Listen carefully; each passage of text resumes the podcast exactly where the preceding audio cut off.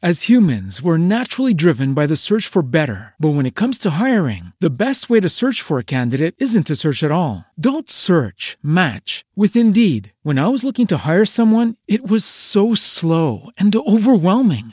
I wish I had used Indeed. If you need to hire, you need Indeed. Indeed is your matching and hiring platform with over 350 million global monthly visitors, according to Indeed data, and a matching engine that helps you find quality candidates fast. Ditch the busy work. Use Indeed for scheduling, screening, and messaging so you can connect with candidates faster. And Indeed doesn't just help you hire faster. 93% of employers agree Indeed delivers the highest quality matches compared to other job sites, according to a recent Indeed survey. And listeners of this show will get a $75 sponsored job credit to get your jobs more visibility at Indeed.com slash podcast. That's Indeed.com slash podcast. Terms and conditions apply. This is the Read to Lead podcast, episode 302.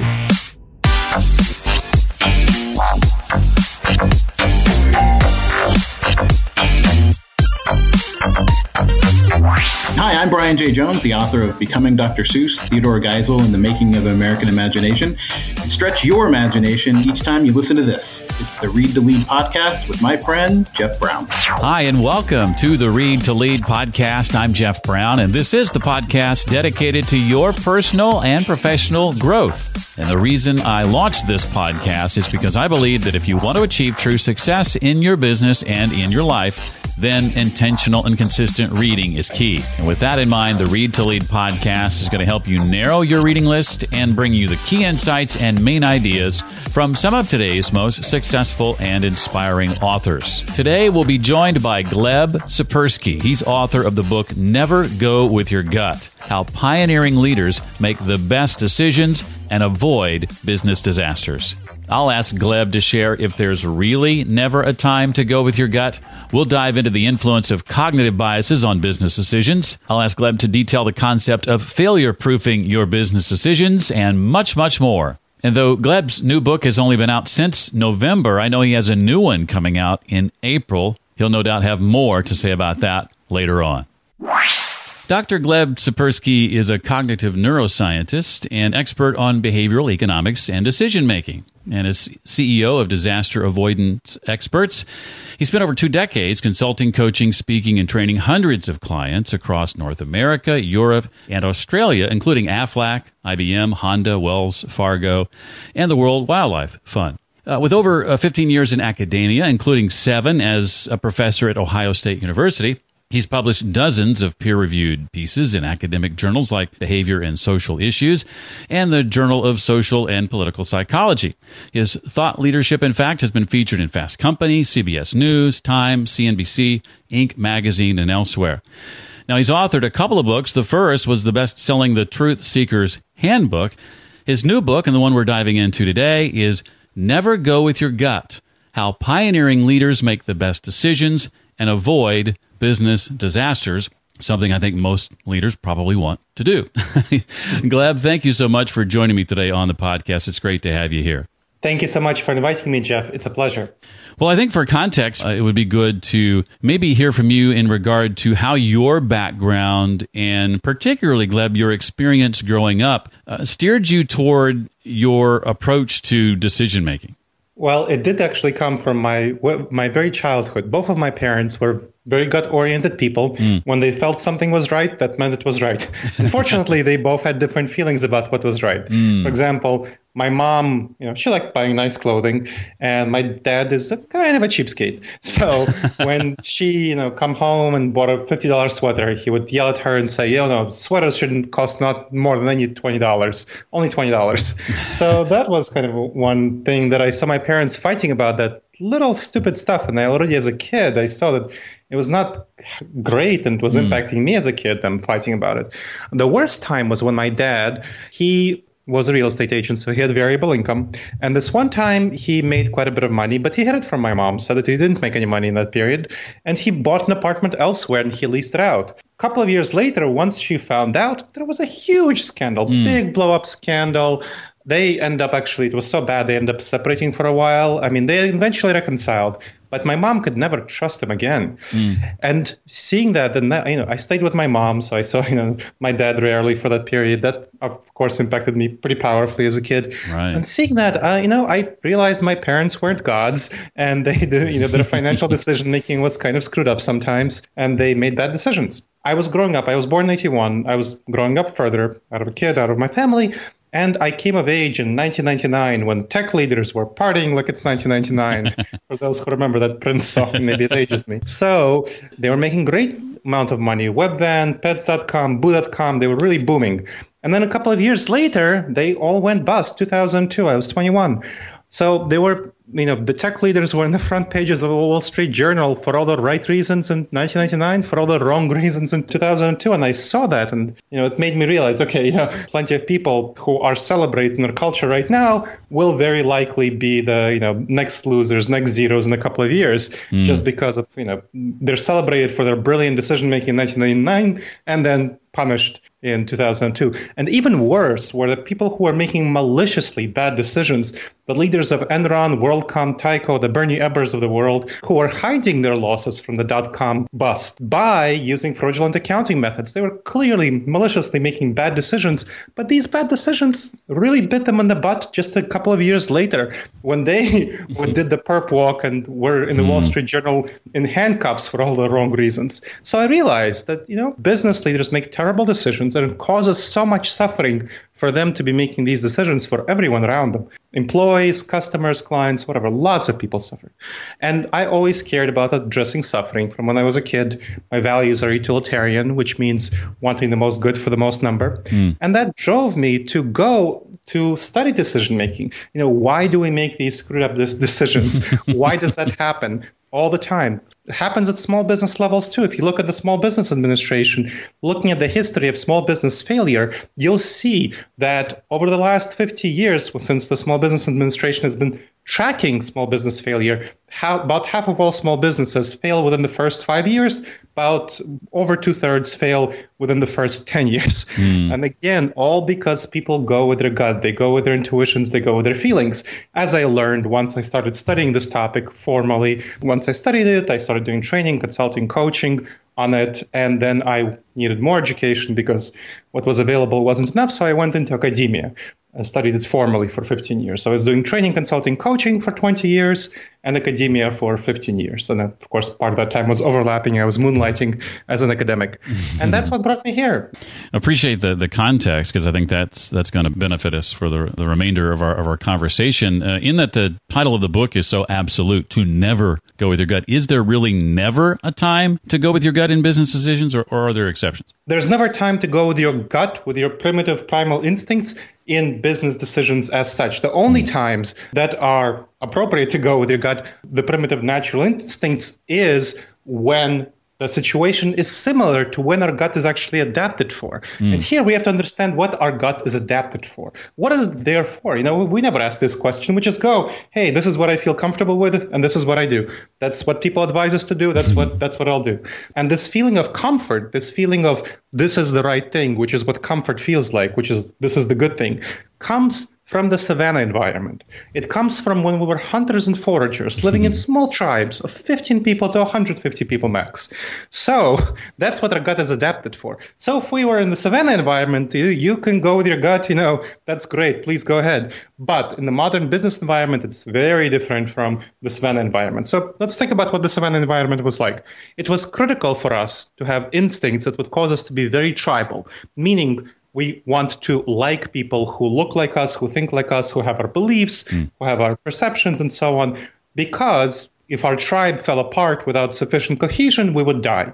And if we were kicked out of our tribe because we weren't sufficiently tribal, we would die. And we had to, as part of that, dislike people who didn't have these tribal characteristics because we needed to be able to effectively and quickly fight opposing tribes. Mm-hmm. That was part of what the dynamic was.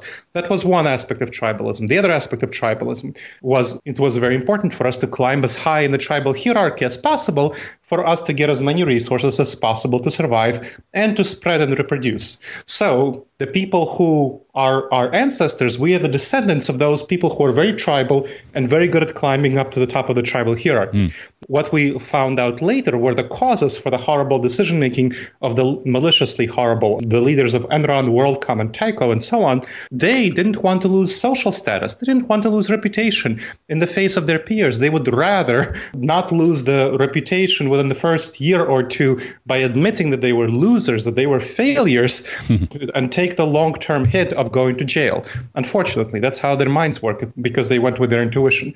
So that's kind of that social status climbing, and it causes so much bad decision making in business where leaders can't let go of the fact that they lost, that they failed. They need, they can't admit it, and they keep going ahead, and their business suffers greatly. We can talk about that separately. Mm. So it's kind of tribalism. The other aspect of really bad decision making that comes from the savannah environment is the fight or flight response. Now, it was very important for our ancestors to be able to jump very quickly at 100 shadows in order to get away from that one saber-toothed tiger or to attack that fight the opposing tribal member.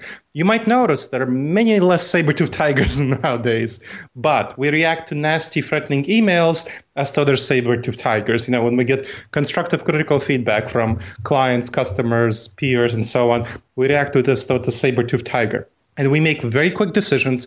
Leaders, in fact, are praised for making very quick decisions, whereas they need to much. It will be much more effective for them to slow down, make more calm decisions, as opposed to a defensive or aggressive decision, which is what, unfortunately, very many leaders tend to make.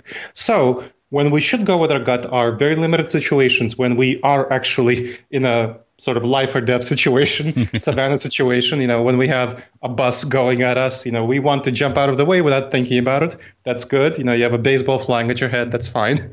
That's one.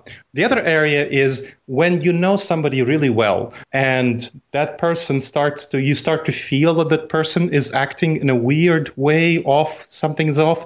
You might want to start to question whether their latest business proposal is something you want to engage with, because that is something like what the tribal environment was. So that is indicative that those are areas where we can go with our intuition pretty be pretty comfortable with it. Otherwise we should not go with our intuition. We we can't i mean business leaders think they can tell who's lying or not. They can't. I'm sorry. There was a study done by on comparing really great people the cia fbi national security agency mm. secret service and so on and the vast majority of these people couldn't tell apart whether a person they didn't know was lying or not. Their rate of uh, accuracy was 52%, which is just a just a bit better than flipping a coin. The Secret Service was the only one that had a significantly better rate of accuracy of telling apart who's lying. Mm. So our gut is really bad in business decisions. With that in mind, why does it seem that so many experts and, and gurus encourage exactly that, going with going with your gut? Do you have an explanation for that? Sure. Same reason the doctors uh, a uh, hundred years ago were selling snake oil, which was a mixture of cocaine, alcohol, and sugar. It feels good. It'll take care of your symptoms, but it won't actually cure you, you know, and it'll make them money. So mm they basically the, these gurus you know the state of medicine has advanced greatly over these last hundred years where if a doctor told you to take snake oil you know cocaine alcohol and sugar you'd probably fire that doctor and report him hopefully or her. Then right now we know that our gut intuitions on what we should eat and how we should exercise are bad. We know we should not eat you know that third chocolate chip cookie. You know the second one's a okay but the third one is too much. You know that's not something we should be doing. That is a bad thing thing to do. We still have the obesity epidemic here in the United States, but it's been getting better because people have been listening to the research on this topic.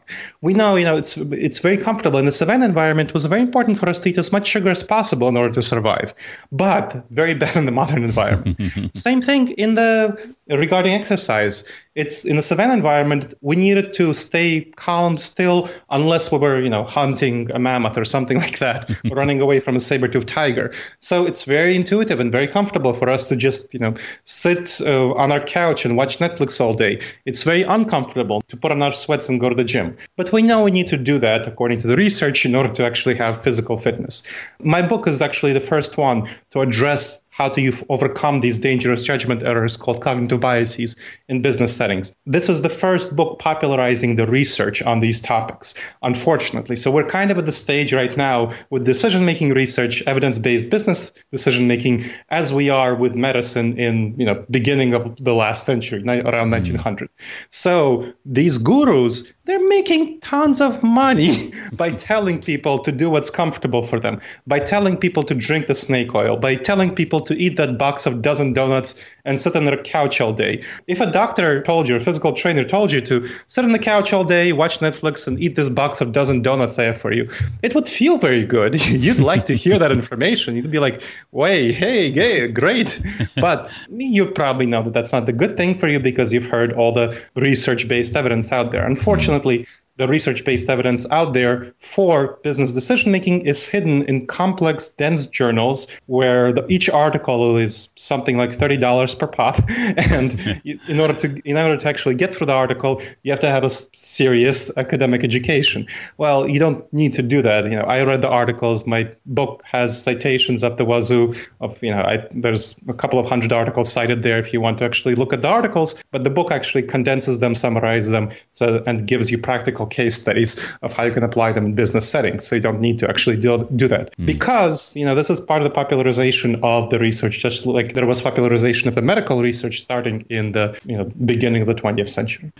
Gleb, I'm sure there's somebody listening right now who's maybe thinking of, of examples of business leaders who, in their mind, uh, in, in the minds of many, are famous for their uh, great instincts. I, am thinking of like uh, Jeff Bezos at Amazon, mm-hmm. or or Steve Jobs, or uh, Henry Ford. Uh, have we twisted history? Is it is it just a myth that, that, they went on gut instincts most of the time?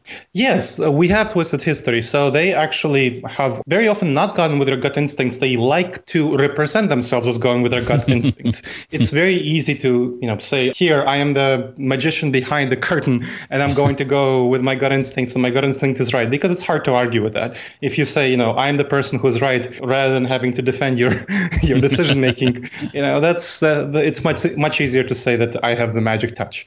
But if look, let's look at these people. I mean, let's think about Jeff Bezos. So, getting a little bit into politics, he bought Washington Post about 10 years ago. Mm. Right now, uh, when was it? About a month ago, we found out that it cost him at least 10 billion to have bought the Washington wow. Post, where Amazon lost the bid for, which we clearly should have won, Amazon clearly should have won the bid for the def- for the defense agency cloud computing services, and it lost it to Microsoft after the Trump administration, which does not like the Washington Post, has been bashing it for a while, mm. intervened into the bidding process, which it you know should not do ideally, but it intervened in the bidding process and said no, you know Amazon should not get this. Mm. So we it, it cost him very just that one decision alone to buy the Washington Post. Of course, it cost him much more, but this is just one example of where it cost them a huge amount of money, $10 billion. Mm. And we can find the same uh, examples with all of these other decisions. I mean, well, you know, Henry Ford was a Nazi supporter. I'm sorry for those who don't know this, but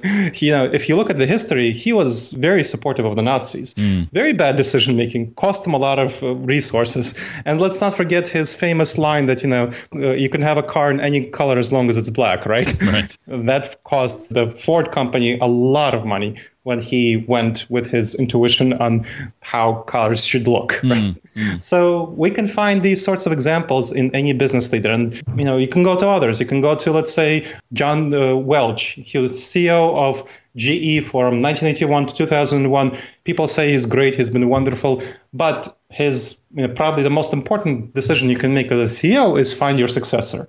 And Jeffrey Immelt, the next chairman of and CEO of GE, unfortunately made a lot of terrible decisions. And Welch has himself said that, hey, that was really a bad decision on my part. So yeah, the folks make a lot of bad decisions, and those who we hold up as geniuses now will probably be a little bit later. We'll see that they had serious problems. I mean, look at Dennis Muilenburg, the CEO of Boeing. I mean, he was really yeah. upheld as a great, great guy before the crashes of the 737 MAX, and you know what happened very recently, a couple of weeks ago, he was fired. Hmm. Well, let's let's talk about maybe righting the ship in, in regard to some of this. Let's dive into uh, cognitive biases, uh, and if you would, uh, for maybe the uninitiated, define what that is and and how influential are cognitive biases in business decisions. Cognitive biases are the dangerous judgment errors that come from how our brain is wired. We make a lot of screw ups because of the way that our brain is wired, coming from the evolutionary heritage. I already mentioned a mm. couple of broad patterns that cause us to make the, those decisions, and also just some specific ways our, bro- our brain is structured. So, for example, our emotions, our intuitions turn on way quicker than our logical pattern of thinking. Just the way that that's our brain is structured. And so uh, we tend to lead with emotions. In fact, what the research shows about this is that about 80 to 90% of our decision making is emotional in nature. It comes from our emotions, our intuitions, our gut reactions. And so, because they lead, they pow- overpower us. We only later rationalize them and say, hey, mm-hmm. here's how logical we are. Not really uh, unless you use techniques to address that problem. So co- cognitive biases are these errors that we tend to make because of how our brain is wired that lead us away from the optimal decision making process of whatever our goals is. So in business, it would be overwhelmingly to make sure that we have the right bottom line, mm. or you know sometimes you want to look at the triple bottom line depending on what kind of business you're running. If you're in a nonprofit, you want to look at your mission, but this applies to all other life areas. So I'll have a book coming out in April 2020 called The Blind Spots between us, which is about relationships professional, personal, and so on, applies just as much to relationships. We make bad decisions around people and in our personal lives, just like we make it in business lives. There's a reason there's about a 40% divorce rate in this country. Mm. It's, yeah, they're really, really bad and harmful for our decision making. And unfortunately, we don't get any information, any education about what are the cognitive biases and how to address them. Well, are there certain biases that are more dangerous in uh, business decision making than other cognitive biases or ones that we mm-hmm. especially need to look out for? Yes. So my book looks at the 30 most dangerous ones in business settings. Now, you can take a look at the list of cognitive biases on Wikipedia. I don't always recommend Wikipedia. In this case, I do. I know the people who manage this page, got good scholars, graduate students, and so on. Good list of cognitive mm, biases. Good. My book talks about the 30 most dangerous ones for business, how to address them. So I'll give you a couple of examples. There is a phrase that folks often use failing to plan is planning to fail. So failing to plan is planning to fail.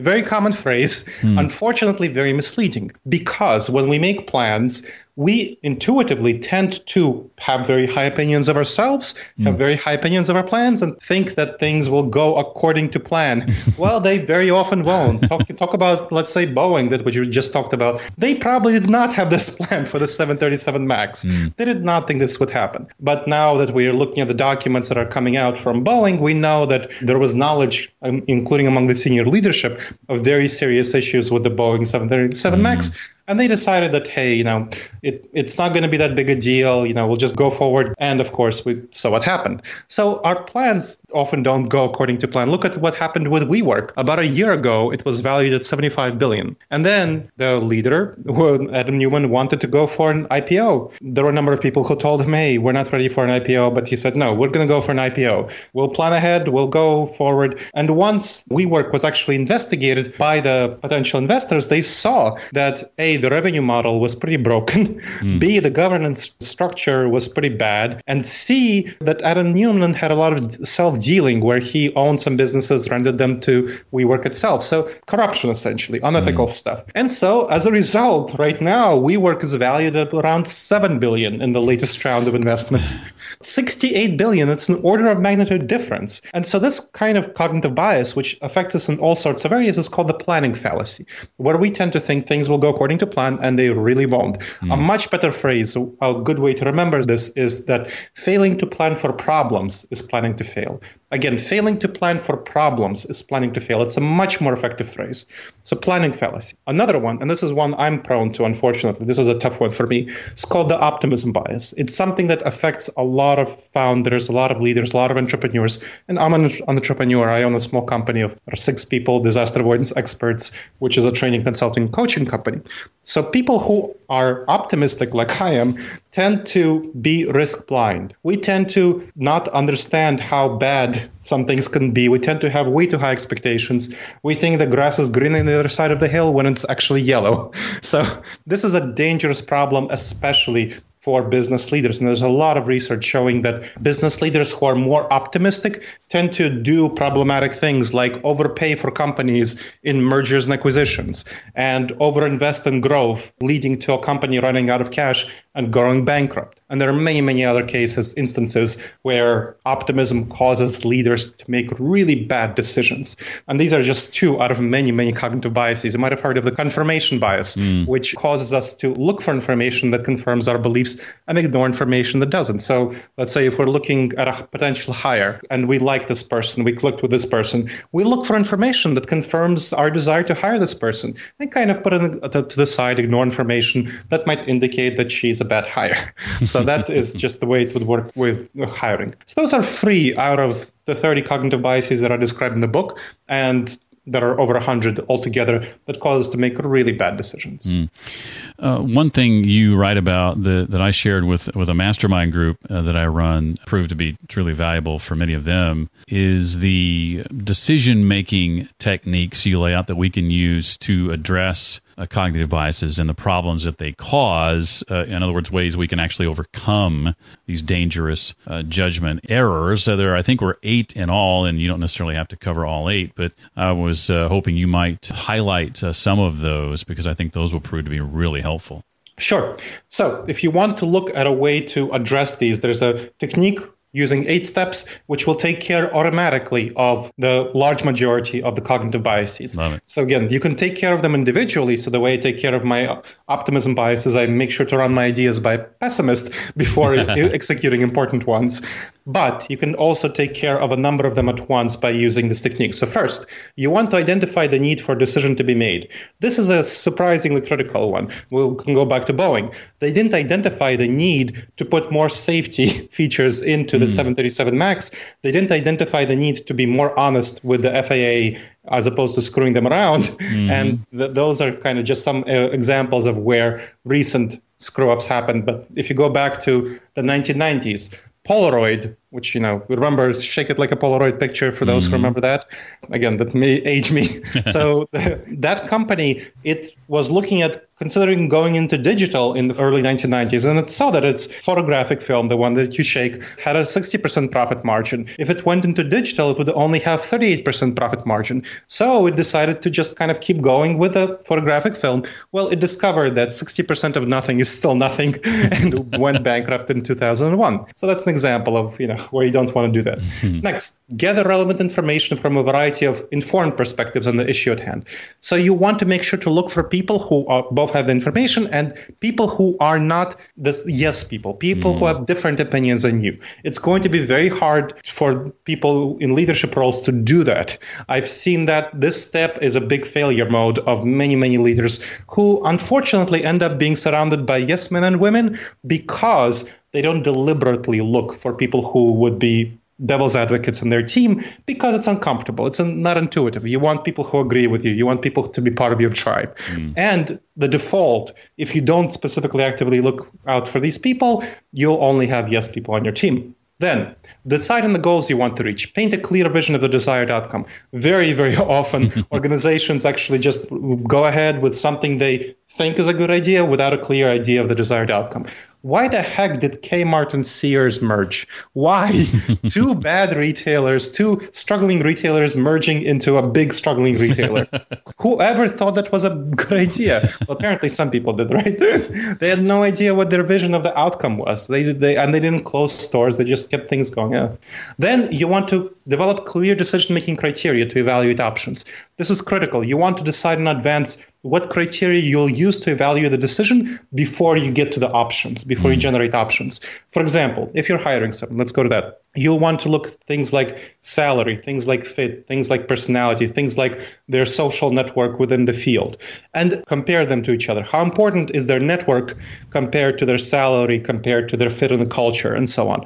So you'll be able to evaluate your decision, your options much more effectively without having various biases sway you. And next one, fifth, generate viable options. You know, choose five people that you might want to hire, mm. and then weigh these options, picking the best of the bunch. So you'll weigh the five options according to decision-making criteria, and that gives you a very clear mathematical structure. Extensive research has shown that using probabilistic thinking, mathematical thinking, weighing odds, putting numbers on things helps address a lot of the cognitive biases because math mm. is somewhat rational, but less rational than less rational than just ordinary human thinking.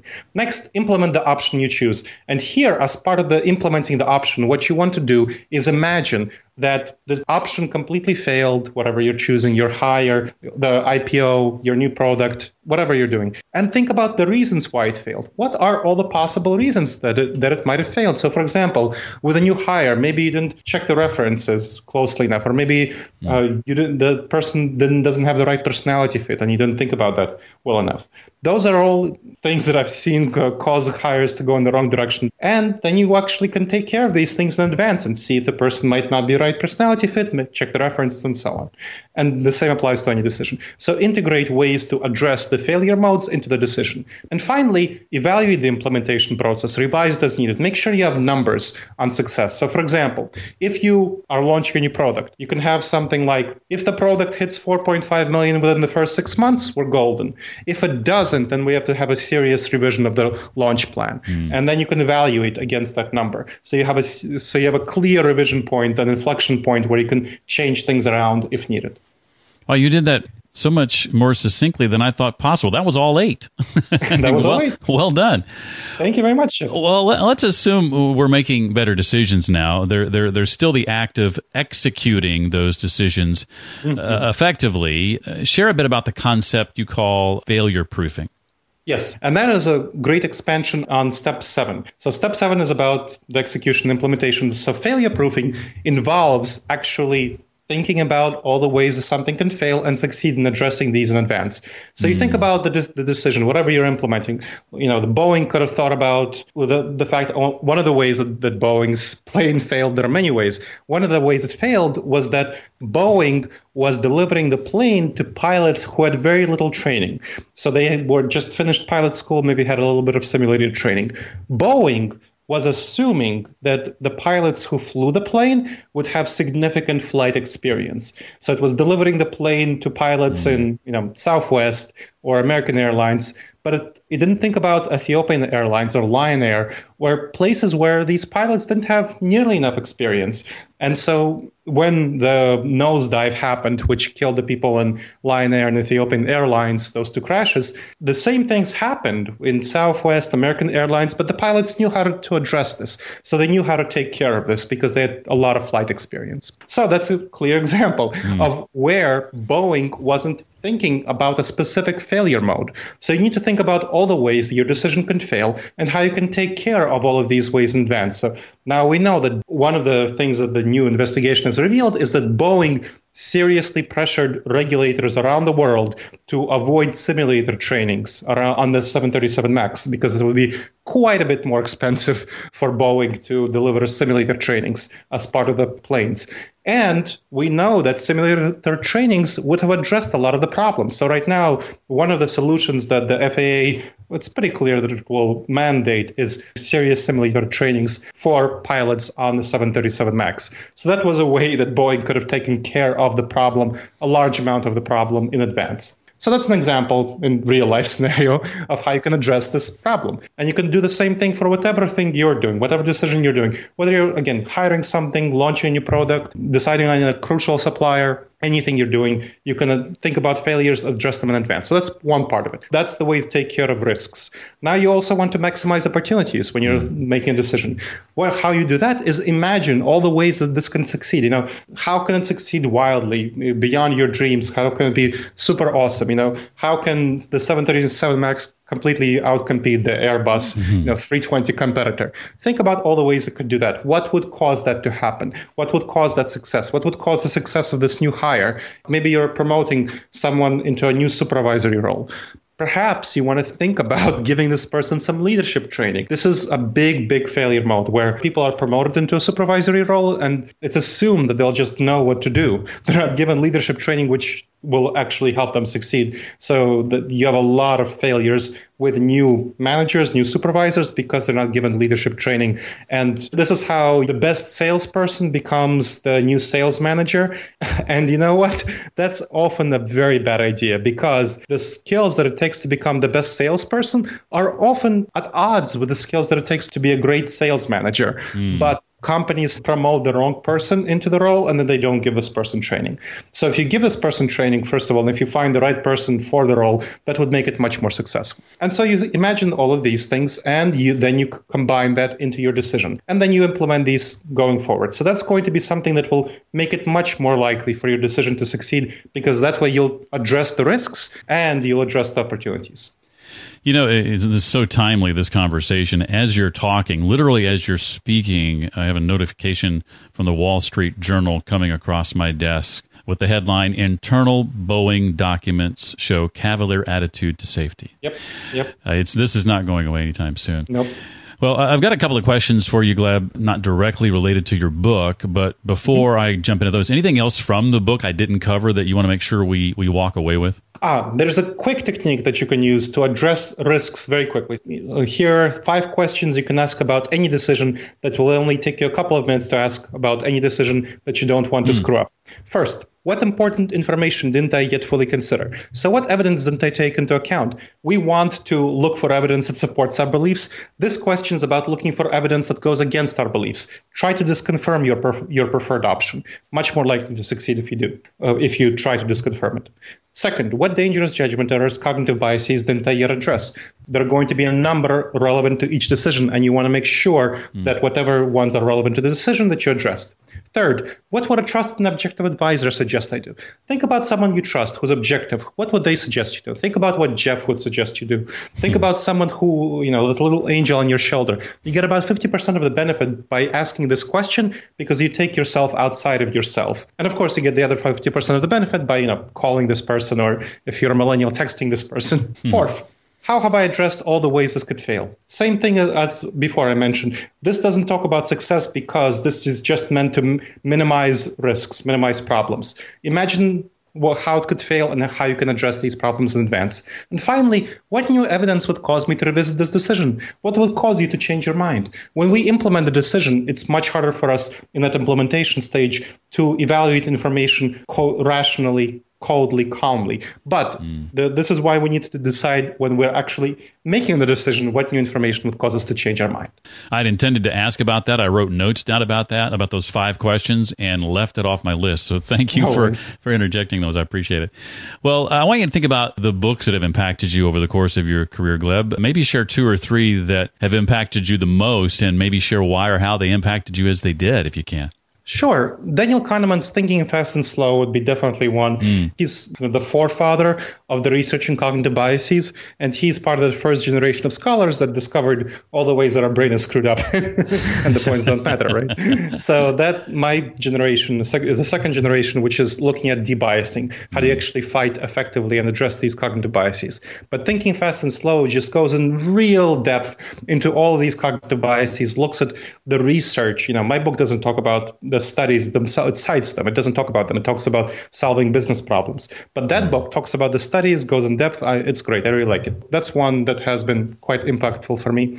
Then I really like the E-Myth book series. Hmm. The E-Myth book series are about how do you actually structure small and mid-sized businesses effectively by Michael Gerber. Mm. And it talks about setting up systems, setting up processes. It's great because if you set up the right systems and the right processes, you'll take care of a lot of cognitive biases effectively automatically because you will actually integrate ways of debiasing, addressing, overcoming these cognitive biases into your systems and processes. So those are the two I would name.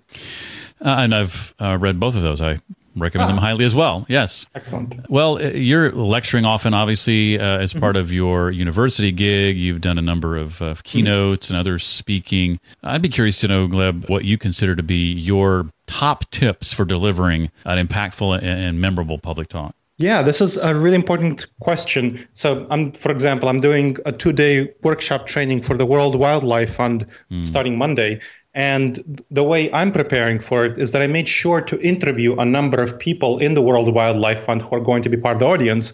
It's a workshop on uh, stakeholder engagement. So, what are their problems? What are their needs? And so on. So, you want to make sure that you know your audience very well and you want to communicate to them that you know them very well. Mm. So, what I did was I integrated case studies, stories of each of these interviews into my presentation.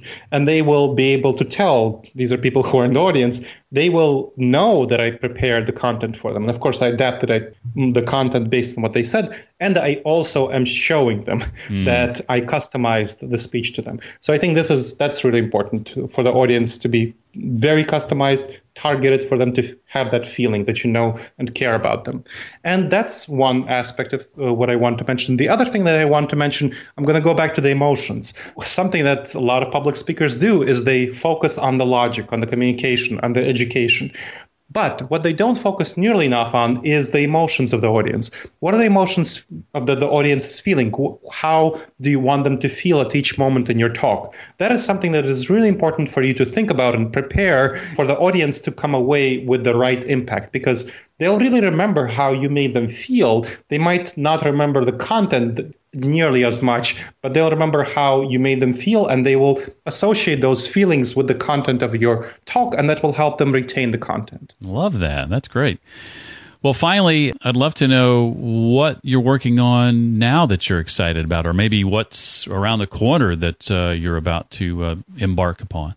What I'm really excited about around the corner is the new book, the one that's coming out in April 2020, The Blind Spots Between Us. Mm. So that will talk about relationships, professional, personal, civic, community, and how do we make sure that we address all of these incredible amount of relationship problems that we have? Everything from the 40% divorce rate to lots of conflicts with friends and family to our inability to get along effectively and influence our colleagues at work to the high high polarization in our country right now that is really very damaging for the future of our democracy.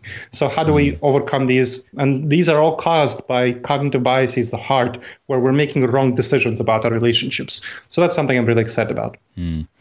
Well, I recommend this book be read by you and your staff. Uh, the author, mm again, our guest today, Dr. Gleb Tsipursky. And the book is called Never Go With Your Gut How Pioneering Leaders Make the Best Decisions and Avoid Business Disasters. Gleb, thank you again so much for being a part of the Read to Lead podcast and, and coming on today. Thank you so much, Jeff. And I'm glad that you shared a, a, tip from the book already with your mastermind group and that proved helpful.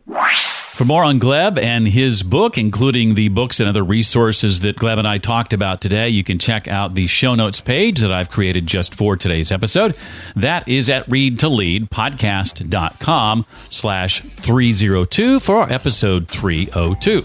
A quick side note I am setting aside time in the second half of 2020 and beyond for more public speaking. If you or someone you know are in need of someone to speak on personal and professional growth in the workplace, among other topics, be sure to look me up, Jeff at readtoleadpodcast.com. That's also the email address you want to use if you've got comments, questions, suggestions, or feedback for the Read to Lead podcast. I'd love to hear it. Again, that's Jeff at read to Lead podcast.com. I am so thankful to you for listening to the Read to Lead podcast. If you find an episode helpful, I hope you take it upon yourself to share it with those who you think it might impact. That means a lot. Well, that does it for another week. I look forward to seeing you next time for the next episode of the Read to Lead podcast. Until then, remember leaders read and readers lead.